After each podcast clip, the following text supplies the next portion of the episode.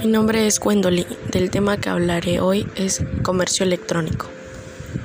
El comercio electrónico, traducido del término en inglés en commerce, puede ser definido como la actividad económica que permite el comercio de productos y servicios a partir de medios digitales como páginas web, aplicaciones móviles y redes sociales.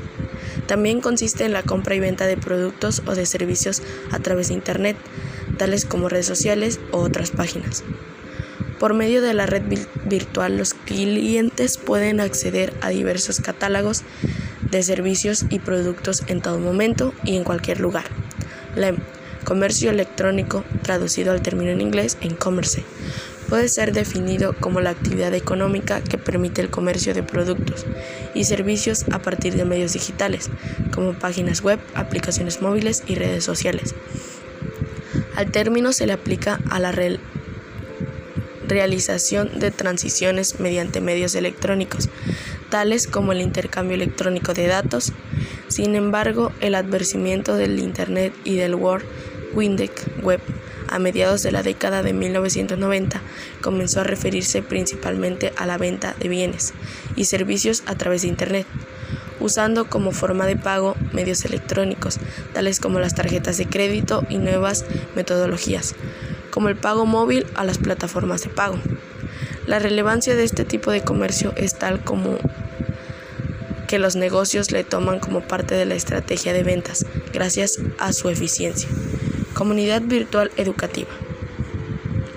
Una comunidad virtual educativa se entera que es un aprendizaje cuando su principal objetivo sea que las personas que participan en ella adquieran conocimiento, aprendizaje, capacidades y competencia.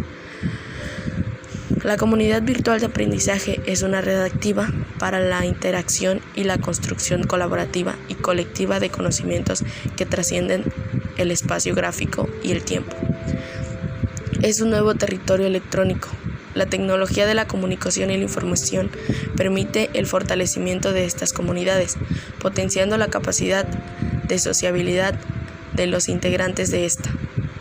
También son aquellos entornos basados en web que agrupan personas relacionadas en una temática común, pero que además de utilizar listas de distribución ofrecen otro tipo de servicio. Estos servicios se van creando en una función de las necesidades de cada comunidad y varía de unas a otras. A continuación, las principales características que se distinguen en una comunidad física de una comunidad virtual son los participantes que participan en comunidades virtuales se comunican a través de las nuevas tecnologías como smartphones y computadoras. Dado que se utiliza estas clases de dispositivos, les proporciona más flexibilidad en el tiempo.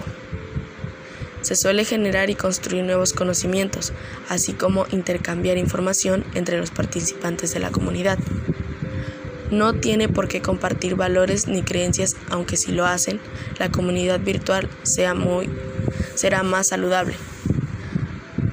A través de diferentes tipos de herramientas de comunicación, tanto asíncrónicas como sincrónicas, así como de textos y audiovisuales, se produce la interacción en este tipo de comunidades. Por último, se realiza una comunicación de tipo multidireccional. Estos son los temas que me tocó hablar. Espero hayan entendido y que tengan lindo día.